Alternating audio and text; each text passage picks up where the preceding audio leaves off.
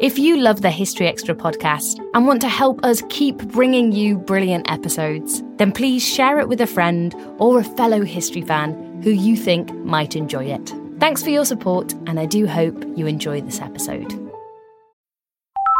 Hola. Hello, this call is being translated. Abuela, listen to what my phone can do. Abuela, escucha lo que mi teléfono puede hacer. Wow. Ahora dime sobre tu novia nueva. Wow, now tell me about this new girlfriend. Huh?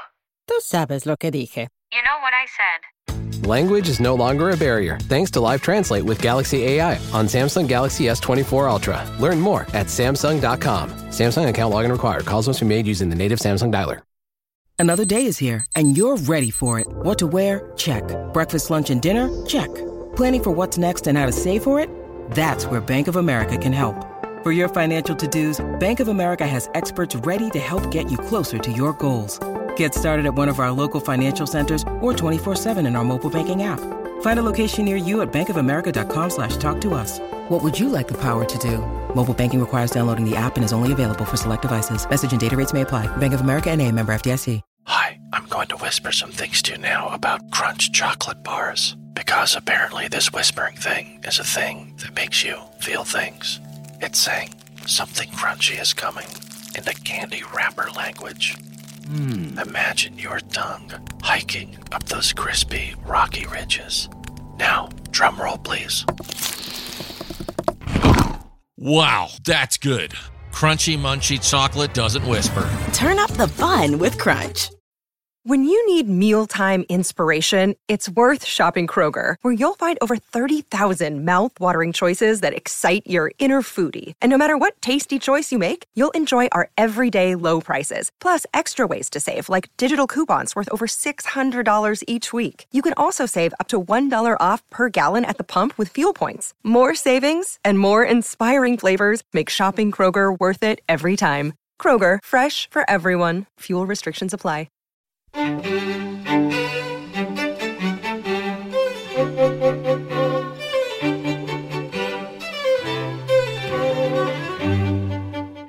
and welcome to the History Extra podcast from BBC History Magazine, Britain's best selling history magazine.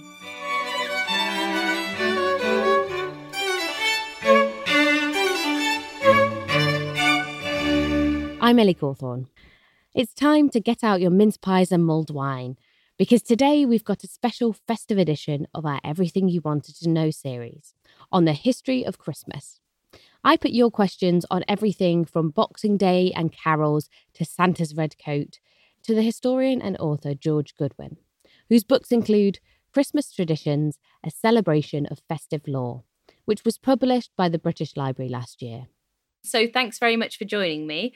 We've got lots of questions on the history of Christmas um, from our readers on social media who've sent in questions via Facebook, Twitter, and Instagram. And we've also got some of the most searched for terms from search engines online. Let's start with a question from Lavie Marie, um, who was one of our Twitter followers, who asked, When did people start gathering together for Christmas parties? Well, thank you very much indeed, Ellie. Well, with, that one, that takes us straight in to the fact that um, the celebration uh, for Christmas really stems from the fact that uh, there has long been a, and I should say for the secular part of Christmas, uh, there has long been a celebration of the shortest day of the year, uh, the midwinter uh, celebration. It's the, the winter solstice and it goes all the way back uh, to um, Saturnalia and the Roman festival of Saturnalia between the 17th and the 23rd of December. And of course, there were um, celebrations um, by the, the Saxons and the Vikings, and that's where Yule comes from. And as for, for Christmas, um, you know, people sort of gathering for celebrations for Christmas. Well, the secular part of Christmas has a lot to do with um, Saturnalia and Yule. And uh, just to give you an idea of that, I've got a piece by the, the Roman writer Lucian uh, in the role of the priest of Saturn, a sort of kind of lord of misrule. And this was written as early as the second century AD. And he says, During my week, the serious is barred, no business allowed. Drinking and being drunk, noise and games and dice, appointing of kings and feasting of slaves, singing naked, clapping of tremulous hands, and occasional ducking of corked faces in icy water. Such are the functions over which I preside. And of course, I mean, Saturn has come down to us in other ways as well. Is old Father Time, uh, less charmingly as, as the Grim Reaper, uh, and of course, much more happily, uh, he gives his name to, to Saturday. But uh, as far as Yule is concerned, I mean, they had um, their own sort of traditions uh, for feast. Well, of course, it was all about feasting and drinking, but they had, um, just as with Saturnalia, um, there was the decoration with greenery to give the idea of spring and the new year, and also of, of light, lots and lots of light. Again, the idea of the sort of the rebirth of, of the year. Um, and they had a Yule log which, uh, unlike the sort of the modern chocolate Swiss roll version, was actually a, a proper log to burn all over the the festival. So, uh, in in terms of sort of answering that, uh, the Christmas parties, um, it goes back a a very very long time ago. So that leads us on to one of our next questions from Josephine Wong, which is um, Does Christmas have any pagan origins? Well, on the face of it, it would look as if it certainly does in the way that um, it kind of clicks together with, uh, you know, our Christmas and, as we mentioned before, you know, the, the midwinter festival. And it would also sort of look as if as soon as the um, the Christians decided, or the church decided, that the um, Christmas day was definitely, the birth of Christ was definitely on the 25th of December, um, that um, all they did was, okay, what we're going to do is we're going to do a takeover of the pagan festival. Not at all. I mean, uh, there was no decision actually on the um, on the day of uh, Christ's birth until 354 was the day that the church decided that um, he was born on on Christmas Day, and um, it's from that point they fought very very hard against the idea that um, the festival of Christmas. Um, which was actually was called Christmas later on, but we'll come back to that. But the festival uh, would not be linked with the pagan version. And this was the case right up to um, when Saint Augustine came over to um, to England in the 579. And at that stage, um, he came with a, um, a, a, sort of a mission from Pope Gregory the Great, which is well now now that uh, our festival is well established, uh, let's let's bring in the the heathen pagans by um, letting uh, them have some of their sort of festival um, festivities. But at the same time, why don't we have a mass um, uh, celebration, a proper religious celebration by, bas- by baptizing thousands, which is basically what happened. But the reason why the 25th of December was chosen uh, originally was because uh, the important date actually was the spring equinox, uh, when um, the church believed that the that was the date on which God created the world. So of course, the creation of Jesus at the Annunciation, uh, 25th of March, uh, beginning of a new world, if you like. And of course, the 25th of March is exactly nine months before the 25th of December. So now we've spoken a bit about the origins of Christmas. A lot of the questions that we had in were to do with traditions. So Siobhan O'Farrell on Facebook asked, "Are there any strange Christmas traditions that have bis- been discontinued?" And we also had another question from Emily M725 who said that she is studying Tudor Christmas at school. Can you tell us about some of the traditions from Tudor Christmas? Well, taking taking the the sort of the disappearing um, of traditions, Well, and uh, these would have been ones around um, during the Tudor period. Well, let's take uh, mumming. Mumming was um, when people would arrive at your door and they would be uh, in all kinds of strange costumes. The key thing is that you wouldn't actually be able to tell who they were. And uh, they would, um, mumming obviously, uh, they didn't talk to identify themselves. They would just uh, make sort of uh, they were they would just sort of point in various directions, and uh, you would uh, have to guess who they were. Well, as you can imagine, this was an absolutely brilliant way of um, acting in a criminal fashion. So uh, the fact that that one has gone uh, is probably quite good. Sounds a bit like trick or treating, that. It is definitely like uh, trick or treating. And the problem was that it was more likely to be trick than treating. And there was another one on a similar level uh, wassailing. This is an old uh, tradition, again, going way, way back, um, where it was based on the idea of pouring pouring wassail, sort of cider or beer, onto fruit trees this was kind of the origin of it, to encourage their growth for the next year. But it, it developed into the creation of a, a drink which would be brought to your door, and uh, there would be sort of uh, the wassail song would accompany it. And uh, again, this was could be a bit dodgy because uh, people would sort of turn up at your door and uh, say, "Well, have a drink." Uh, and uh, we'll do a little song for you. And can we have some money, please? And of course, the drink could have been absolutely disgusting.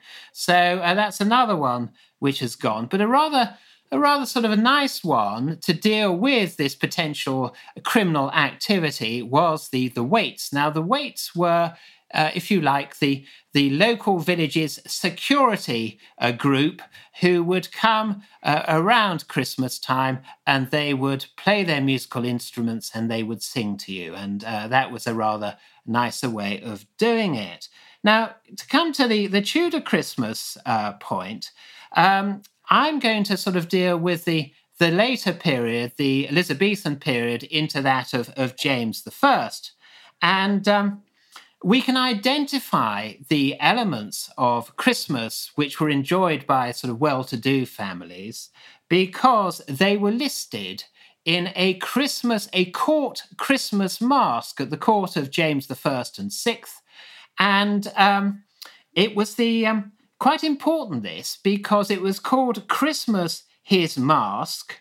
And it was the first appearance of Father Christmas as a kind of personified figure. He hadn't really been given this sort of personality before. Anyway, he he comes on stage, and and uh, it was a pretty wonderful stage because it was put together by Inigo Jones and Ben Jonson did the uh, did the play, and um, Christmas His Masque listed uh, the various elements of uh, Christmas which were under threat from the Puritans. And these were misrule, where you had uh, the sort of the world turned upside down, rather on the sort of uh, on the lines that I said before with uh, with ancient Rome, when uh, when the slaves became the masters and other and uh, the other way round.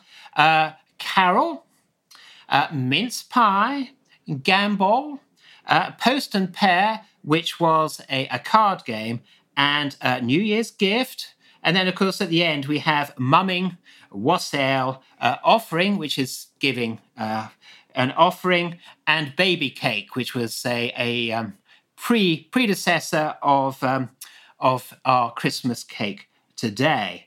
And uh, the Puritans were basically against all celebration at this time because they regarded it as frivolous and it was a throwback, as they saw it, as to the Catholicism of Rome, which they absolutely abhorred.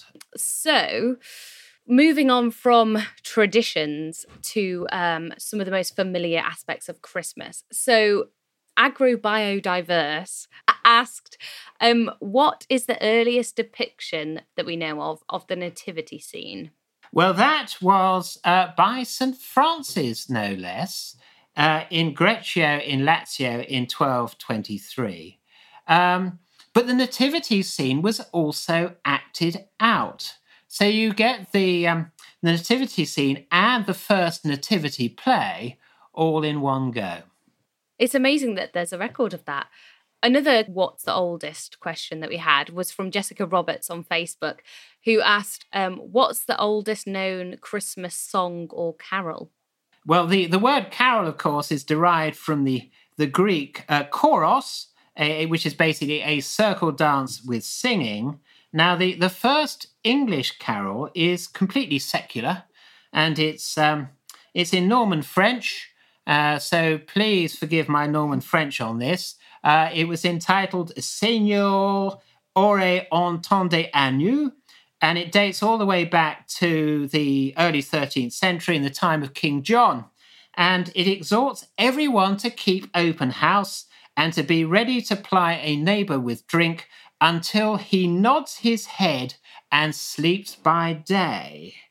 And it's, as I said, it's written in Norman French, uh, until the final Anglo Saxon call of wassail, which I mentioned, and its response of drink ale.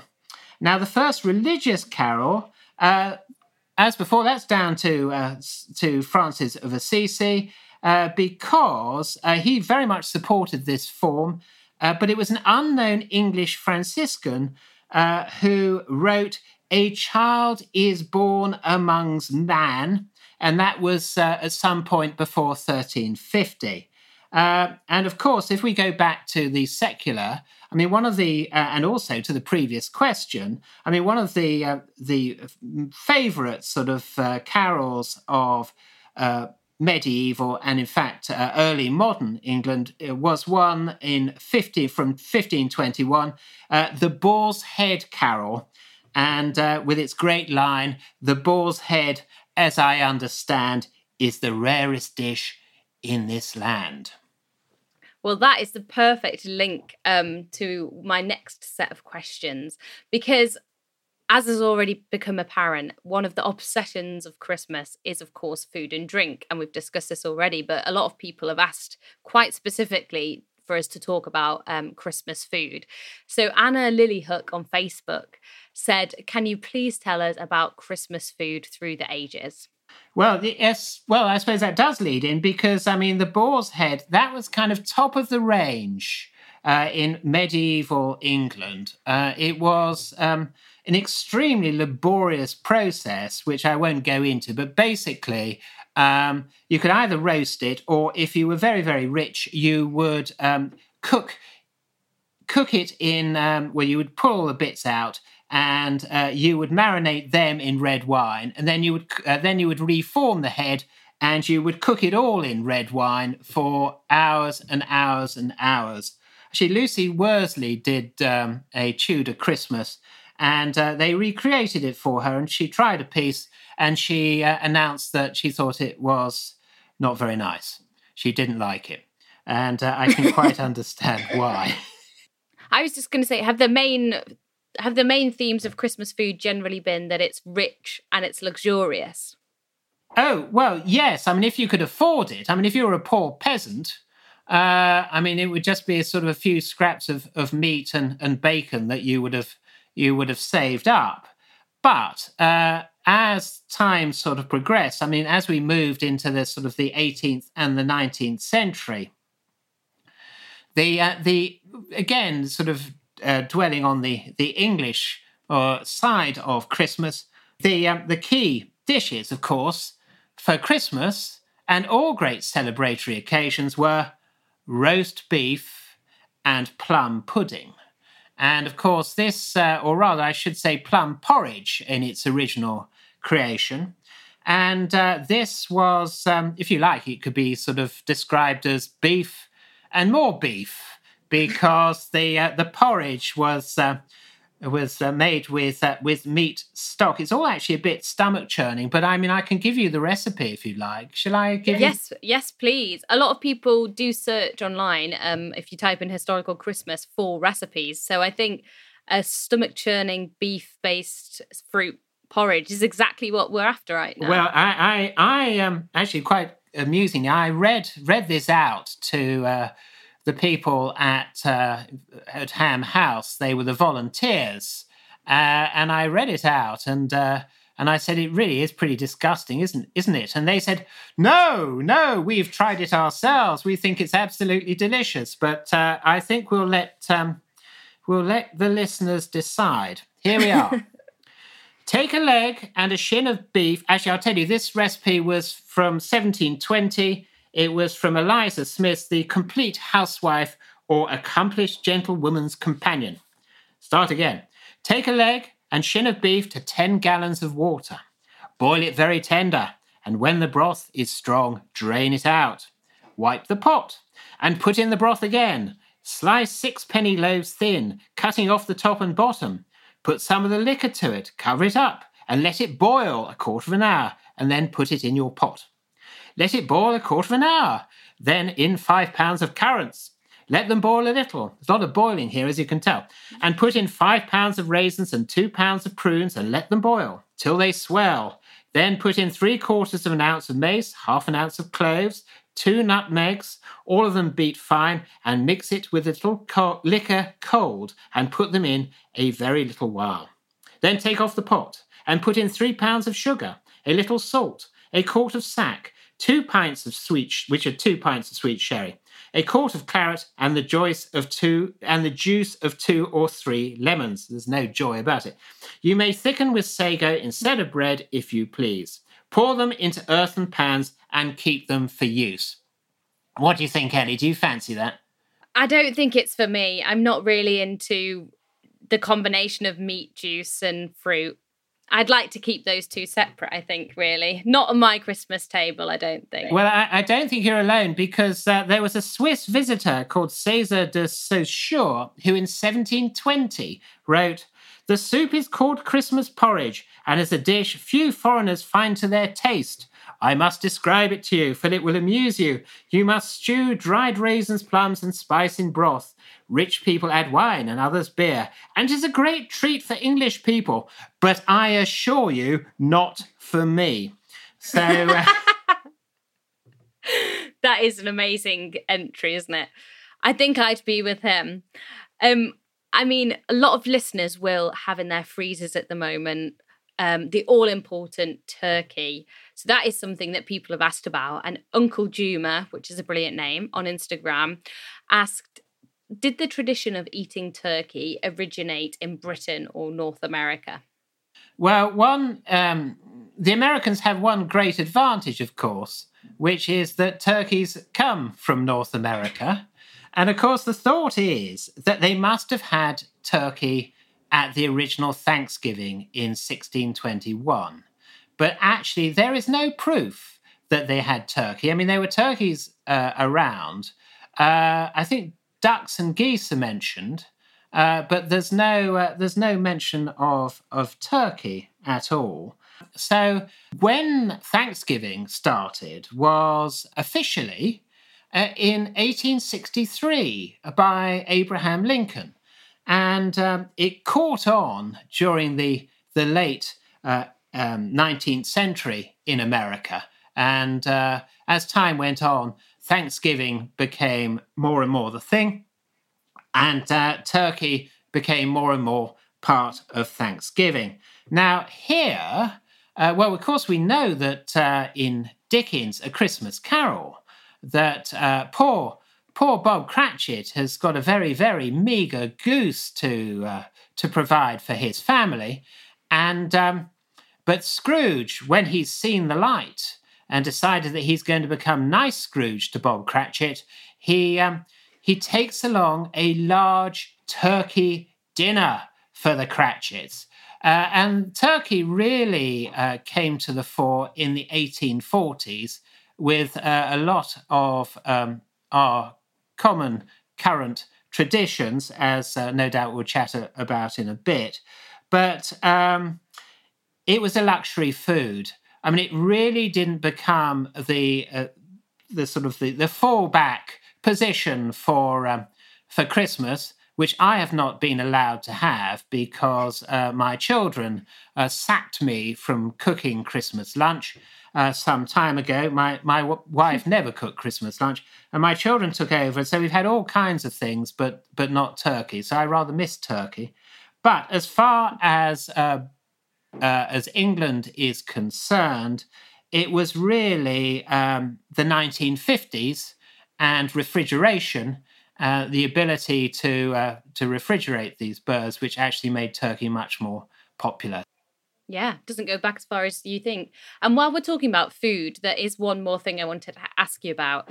Um, I was in Aldi this week buying mincemeat so I could make my own mince pies. And the guy behind the till said to me, Oh, I'm from Poland. And I just never understood why um, you British want to have meat, mince meat inside a sweet pie. And then I realized that it's actually fruit. So I think mince pies are a slightly a strange um, food. What do we know about the history of them? Well, uh, let's go back to our, our Swiss friend Cesar de Saussure on that one, because um, he talked about Christmas pies and he says everyone likes them. And uh, he said they are made with chopped meat, currants, beef suet, and other good things. You never taste these dishes except for two or three days before and after Christmas and I cannot tell you the reason why. But he did like them. He did like uh, the mince pie, and uh, oh yes, they did. Uh, and uh, they um, really, again, in the, it was in the 19th century when, uh, just as with um, with the plum pudding, that over the century the meat disappeared and the the lovely sweet elements, which were in there before, uh, basically um, took over and became the, the complete mince pie. Now, of course, the mince pie, quite controversial. I mean, that, um, as we've seen, it was one of the things that the Puritans didn't like. And one reason they didn't like them was because of the shape. They were made in the shape of, um, of the manger uh, in, in Catholic England and uh, they had a, um, a representation of baby Jesus. Um, now, I'm not quite sure whether, whether he appeared in pastry on top of the pie or he, he appeared in pastry in the pie. I think probably in the pie, maybe with a bit of pastry folded over so that, you know, you could see his head. Um, but it was regarded as completely idolatrous by the Puritans and of course, uh, lots of people have said, uh, you know, did Oliver Cromwell, did he ban the mince pie? Well, he certainly didn't ban the mince pie. Um, though, of course, I mean, the Puritans did close down Christmas, uh, particularly uh, when it fell. This is after they'd taken over. I mean, uh, he, he, Oliver Cromwell wasn't in in Parliament. He was away uh, with the army when, in 1643, when uh, the Scots joined the English in fighting Charles I, one of the one of the parts that the Scots absolutely insisted on was that, that there should be a fast day on the last Wednesday of each month. Now, in 1647, the Wednesday, uh, last Wednesday of the month, was actually Christmas Day. And uh, they did sort of say, oh, right, you know, uh, fasting today. Um, not even going, people weren't even allowed to go to church. And uh, so that's where the idea that they banned Christmas came from. Uh, but this this whole um, idea of him banning the mince pie, no, no, it didn't happen. Still to come on the History Extra podcast. But in fact, the idea of gift giving, I mean, if we talk again about Christmas as a winter festival, we can again go back to, to ancient Rome. This time we'll have a quote from the first century and, and the poet Martial, who said, I hate the crafty and mischievous arts of presents, i.e., you know, the idea you had to give gifts according to your station. Hola. Hello, this call is being translated. Abuela, listen to what my phone can do. Abuela, escucha lo que mi teléfono puede hacer. Wow. Ahora dime sobre tu novia nueva. Wow, now tell me about this new girlfriend. Huh? Tú sabes lo que dije. You know what I said. Language is no longer a barrier thanks to Live Translate with Galaxy AI on Samsung Galaxy S24 Ultra. Learn more at Samsung.com. Samsung account login required. Calls must be made using the native Samsung dialer. Awaken your senses with a curiously refreshing Hendrick's Cucumber Lemonade. Curious how? Cue the aroma. Marvelous. Cue the taste. Magnificent. Cue the cucumber. That's the refreshing secret. Hendrick's is uncommonly crafted with cucumbers, roses, artistry, and imagination. Other gins are ordinary, but Hendrick's is Refreshingly curious. Discover Hendrick's Gin cocktail recipes at hendricksgin.com. Please drink the unusual responsibly. Hendrick's Gin, 44% alcohol by volume. Bottled and imported by William Grant & Sons, New York, New York. Copyright 2024. Hi, I'm Avantika Chilkoti, host of the Modi Raj, a new podcast from The Economist. Narendra Modi has watched over a period of rapid growth in India, but he's also the frontman for a chauvinistic Hindu nationalism. Now, he's eyeing another term as Prime Minister. What will it mean for India and the world? I've been trying to get inside his head. Listen now to the Modi Raj from The Economist, wherever you get your podcasts. So, if we are moving on from the dining table to the Christmas tree and the presents underneath it, Matt Clement 97 asks When did gift giving first become associated with Christmas? Well, certainly, um, you know, we've we've discovered again, talking about the Puritans, that uh, that uh, New Year's gift was around in late Tudor England. But in fact, the idea of gift giving, I mean, if we talk again about Christmas as a winter festival, we can again go back to, to ancient Rome. This time we'll have a quote from the first century and, and the poet Martial, who said, I hate the crafty and mischievous arts of presents, i.e., you know, the idea you had to give gifts according to your station. So, you know, to keep in with people uh, above you socially, you had to give them gifts, but obviously not too too rich a gift because then they would think, oh, you're pushing it a bit. You know, that doesn't really fit your station. And of course, you'd you'd also expect to have gifts given to you, uh, and uh, you would you know give a sweetener to people who you believed were below you in station. And it chimes, I mean, with Jonathan Swift in the 18th century, uh, he wrote, I shall be undone here with Christmas boxes. Again, it was on the same principle of, of giving out gifts. And it was really mainly uh, for adults. It was kind of like a an adult um, festival. I mean, children really didn't come into this properly until the, the 19th century. Of course, in the UK, we have Christmas Day, and then on the 26th of December, we have Boxing Day. Um, tradi- traditionally, I don't know, I spend it lying on the sofa watching films. But Sarah Soldnick asks, please explain Boxing Day to this American listener.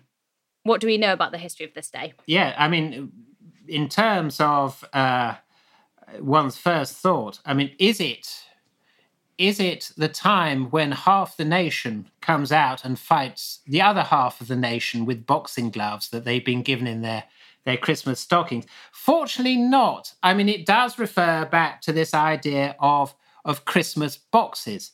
Now, um, it's the the present giving has sort of moved from New Year uh, to this this Boxing Day, and there is a sort of uh, a predecessor in St Stephen's Day, which is the twenty sixth.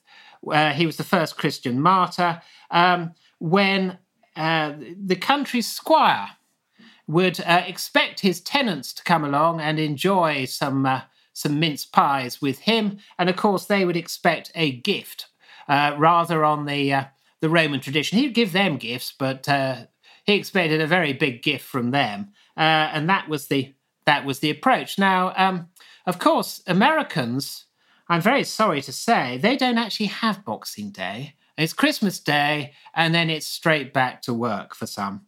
Uh, though I think, uh, from talking to American friends, there is a sort of a growth in the European and British approach of uh, taking a couple of weeks off over the over the period of, of Christmas and the New Year. But of course, I mean, our Boxing Day works rather well because Christmas Day, you've had, you know, the traditional Christmas Day, obviously not this year, but the traditional Christmas Day um, you have with the family. Um, you're all sort of extremely jolly. Um, you've had lots to eat and drink. And actually, the next day, uh, you either want to collapse on the sofa, which is obviously the Ellie approach, or you want to get out and you want to, you know, go to some sporting occasion like a football match or rugby or whatever. And in fact, actually, traditionally, um, it was the day in which people would go get on their horses and uh, go uh, either riding or hunting or racing. So uh, that that's the sort of traditional day. But I mean, I think Boxing Day has um, I, I, I really enjoy it actually. I think it's quite a, a good sort of part of the the two days of Christmas and Boxing Day. Yeah, so do I. There's always good TV on as well. Moving on, we if if we're looking at what people were searching for online about the history of Christmas, we've got a lot of different um, just queries about different aspects of Christmas traditions and practices. So I wonder if I could fire a few of those at you. So, first up, what is the history of Christmas trees? Ah, now the the they did come from Germany. Now that is that is agreed, but they didn't, as is thought, um, the didn't originate with Prince Albert. He definitely popularized them. He um, there was a very very large piece in the Illustrated London News, um, if 18, 1848, where um, massive massive great sort of feature uh, with the royal family spending Christmas at Windsor with um, enormous Christmas trees and lots and lots and lots of presents. And uh, this really sort of took off. Um, as you can imagine, everybody wanted to be like the, the royal family, and uh, Christmas trees became very, very fashionable. But he was not the, the first royal to introduce a Christmas tree. It was actually Queen Charlotte, George III's queen, who was the first one to, uh, to bring the Christmas tree over from Germany. That's a good amendment to, I think, what is a common misconception about Prince Albert bringing over the Christmas tree. Um, and next up, we have what's the history of Christmas stockings? Well, Christmas stockings actually goes a long way back. That goes back to um, St. Nicholas, who St. Nicholas is the the patron saint, if you like, of uh, of Christmas. Um, he became the the Dutch uh, St. Nicholas. I Sinterklaas is uh, the Dutch um, for St. Nicholas. And of course, uh, Sinterklaas became uh, Santa Claus. And one of the stories about St. Nicholas is that um, there were three women who were very, very poor. They didn't have any money, they didn't have dowries to give to get married. And he actually gave them um, each a stocking of gold. And that's where the, the Christmas stocking comes from originally. And of course, this was taken up by the, the Dutch uh, with with um, the the celebration of uh, St Nicholas's Day, and that actually was the sixth of December. But of course, it's uh, for our Santa Claus. Um, it um, it moved to the the twenty fifth, and Santa Claus is actually very much an American invention. Ah, how so? Well, Santa Claus um, was it was created by um, by Washington Irving was the, sort of the original seed for it because um, in um, around about sort of 1809 1810 uh, New York was a was a new uh, a new sort of metropolis a growing metropolis and um, the citizens those prominent citizens or some of them um, as part of the New York Historical Society wanted to create all kinds of traditions for this for this city um, and I mean create. So uh, Washington Irving uh, rather ridiculed them uh, by saying that um, St. Nicholas had um, had in his um, in his wagon, uh, which uh, normally was used to drop presents for for, for children on the Dutch principle, because of course New York was New Amsterdam before, um, and um, he pointed the uh, the way to to um, to these settlers to say, you know, this is the place. pointing down, this is the place where you should settle. So, you know, that's how New York came about, according to him. And of course, um, this rather caught on, this idea of this um, flying St. Nicholas. And uh, through various sort of creations, we ended up with, uh, with Santa Claus. And uh, Santa Claus was definitely uh, on the march because it tied in with the uh, early, the sort of the 1840s um, onwards uh, present giving tradition. And of course, you have Santa Claus, this great present giving figure. You have Father Christmas, who sort of gave a few little bits and pieces. And um, so basically was a, a takeover. But clever, clever Brits, uh, we thought, right, okay, okay, well, this figure may be Santa Claus, but we'll call him Father Christmas. So, uh, so in fact, Father Christmas is Santa Claus. Santa Claus is is Father Christmas. The two are one. Um, so I think both sides are happy. And of course, this has happened around the world. I mean, Père Noël in France and uh, the Weihnachtsmann in Germany. They're all Christmas figures. Uh, and in fact, actually, in um, in Italy, they had a, a rather sad sort of Christmassy figure, La, La Befana, but she's been overtaken by uh, uh, Babbo Natale. So literally, Daddy Christmas has become sort of the, the Italian favourite these days. Um, and La Befana is. Am I right in thinking she was some kind of witch? Yes, she um, she basically was again a little bit on the um, the Sinterklaas approach that good children would get something, but naughty children would get a whacking. And uh, so, in fact, going back to the, the Dutch Sinterklaas, I mean, that was very much the, the case that, uh, that good children were left sweets, and uh, but bad children were left a, um, a broom for their parents to beat them with. But as you can imagine, I mean, in, in modern Holland, um, they, uh, they tend to give uh, all sweets. I mean, there, there's not a lot of beating going on, I'm delighted to say. But actually, I mean, I've been told by Dutch friends that uh, even in uh, in the Netherlands, uh, Christmas is um, is is becoming more and more prominent. But I mean, uh, obviously, the two have been kept because if you're a child, it's pretty good to have two lots of presents rather than one. Traditions that we just now take for granted gradually build up layer by layer by layer until there's something almost unrecognizable from their first um, appearance. Another thing I wanted to ask about very quickly was um, Christmas crackers. Oh, no, Christmas crackers, one of those wonderful inventions uh, which happened through somebody has a kind of electric light bulb moment, uh, if you like. In this case, it was a cracking log in a fire moment because there was this chap called Tom Smith. I mean, people have, some people have said it wasn't Tom Smith, it was somebody else, but I believe it was Tom Smith, who was a seller of wrapped sugar almonds. Now he wanted to uh, to sell more and more of his wrapped sugar almonds, so he thought, well, can I come up with a gimmick to try and flog these things? And um, so he was sitting by his fire, and then it crackled. So he thought, aha! Right now, if I can get one of those newfangled little sort of strippy things which uh, makes a, a crackling noise when you pull it, why don't I uh, wrap my my um, sugar almonds and include this little thing that you can pull? And it took off. It took off, and um, the sugar almonds soon. No, we don't want the sugar almonds. We want the cracker effect, and that's where the the crackers come from.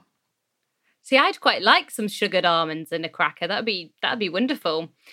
So, a couple more questions. Uh, many people will, of course, be familiar with the 12 days of Christmas, and that's something that a lot of people have searched for online. What's the history of the 12 days of Christmas? Well, um, it was again, we go back to the early church who decided that the, um, the festival of Christmas, the religious festival of Christmas, as I said before, uh, it would consist of 12 days. So that goes back to the Council of Tours of 567. And of course, at counting counting down, the first day is Christmas. That's Christmas Day, I mean. The first day is Christmas Day. Christmas Eve is that. It's Christmas Eve. It's the eve of the festival of Christmas. And um, so people are going to ask me so, how about then the 12 days of Christmas? Um, so, where does that come from? Is there some great meaning to the 12 days of Christmas? Well, actually, I have to disappoint you because all that stuff beginning with a partridge in a pear tree, that was just a, a, um, a game, a children's game, a game of memory and forfeits in a 1780 children's book called Mirth Without Mischief. That's where it comes from. There's no great significance to it at all. Now, there was a um, there was a Catholic priest called Doctor, sorry, uh, Father Stockert, who um, did actually say that he'd he'd found going back to the mists of time. This is, I think, in the 1970s. Uh, the mists of time um, that um, there were indeed there was a meaning to um, the partridge and the pear tree, etc., etc., and uh, he'd found it in some old uh, Irish Catholic texts. And uh, when he was pressed on it to try and produce them, he said they'd, they'd actually been washed away in a flood in a church crypt. Um, and uh, so I think that's very good. The dog has eaten my homework on that one. I'm afraid we have to go back to um, mirth without mischief. And I hope that doesn't insult too many and, and hurt too many of your listeners. Uh, but I'm afraid that, uh, yeah, there's no meaning to it at all. Fancy a cuppa now. That's their Twitter handle, spectacular Twitter handle. Asked a question which brought in two elements, really partly Prince Albert, who we've covered, but also partly Charles Dickens. But I wanted to just kind of broaden this out to ask about the way in which our modern Christmas is really shaped by the Victorian era. Very good question. Uh, well, it is completely and utterly shaped by the Victorian era. And um, we have to um, let's let's sort of uh, start off with a, if you like, a, a trio of um, of novelists who basically held each other in the in the greatest regard. I mean, the first of these was Sir Walter Scott, and he has a um, a few references to to Christmas in Marmion, talking about you know the the traditional Christmas. Uh, but um, Washington Irving, he comes up again. Uh, he was a great fan of Sir Walter Scott. He went to visit Sir Walter Scott, and because uh, he he was over here just after the Napoleonic Wars, Washington Irving, um, and he recreated a traditional English Christmas. He went to go and stay in various country houses, and he re- recreated, and in fact, some ways created a um, a Christmas uh, that was uh, traditional. And um, a great fan of his was Charles Dickens. Now, um, Irving wrote um, Christmas at uh, Brace was set it at uh, somewhere called Bracebridge Hall.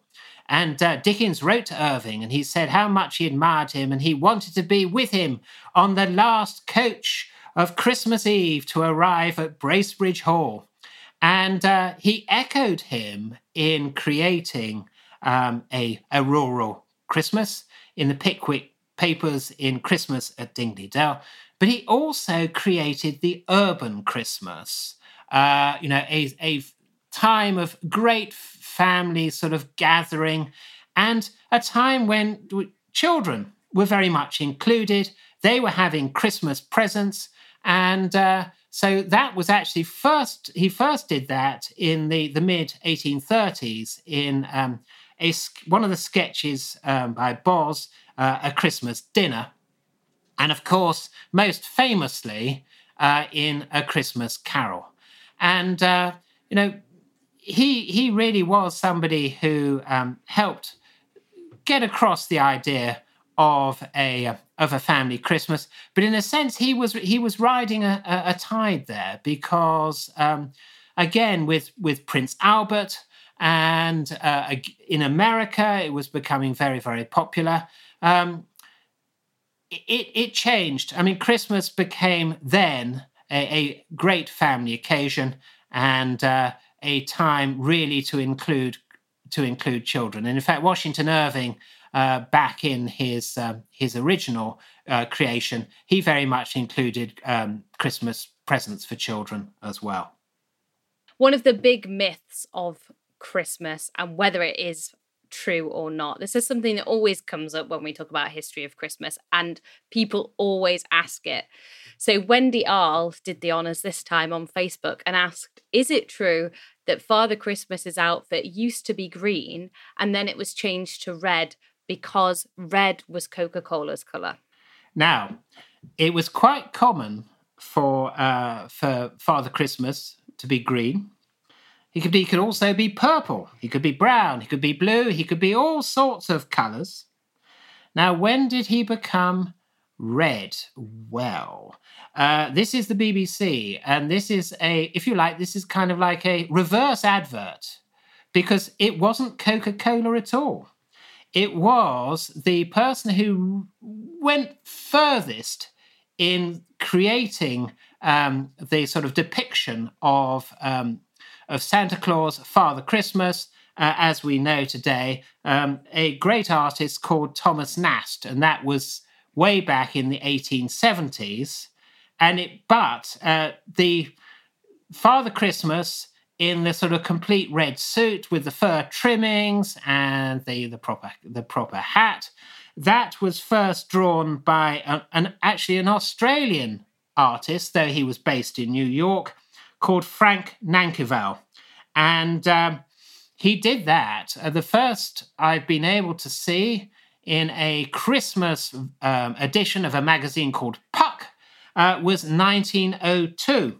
Now, Coca Cola uh, first uh, took on board um, the, the red Father Christmas in their Christmas advertising. That was actually not till 1931.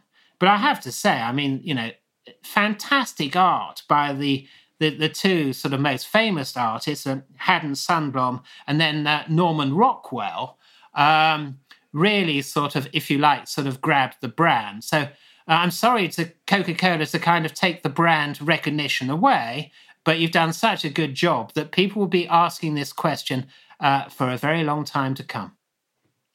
And finally, as somebody who's written a book on the history of Christmas and festive traditions, I did just want to throw in one question of my own, which is what's your own personal favourite historical Christmas tradition? My favourite historical Christmas tradition. Now, that's actually a very good question because, of course, there are so many of them. I actually have to say that I am a real sucker for um, A Christmas Carol. Not so much a sucker as my son, who became a kind of uh, Christmas Carol junkie. I mean, he would go from one carol service to another. But I do actually like a, a Christmas Carol, and I think that uh, uh, that's a, a very a very nice note to. Uh, gosh, that's a poor pun. A very nice note to end on. That was George Goodwin. His book, Christmas Traditions, a celebration of festive lore, is on sale now, published by the British Library. Thanks for listening. This podcast was produced by Ben Hewitt and Jack Bateman. Join us tomorrow to hear Francis Young on Christmas Ghost Stories.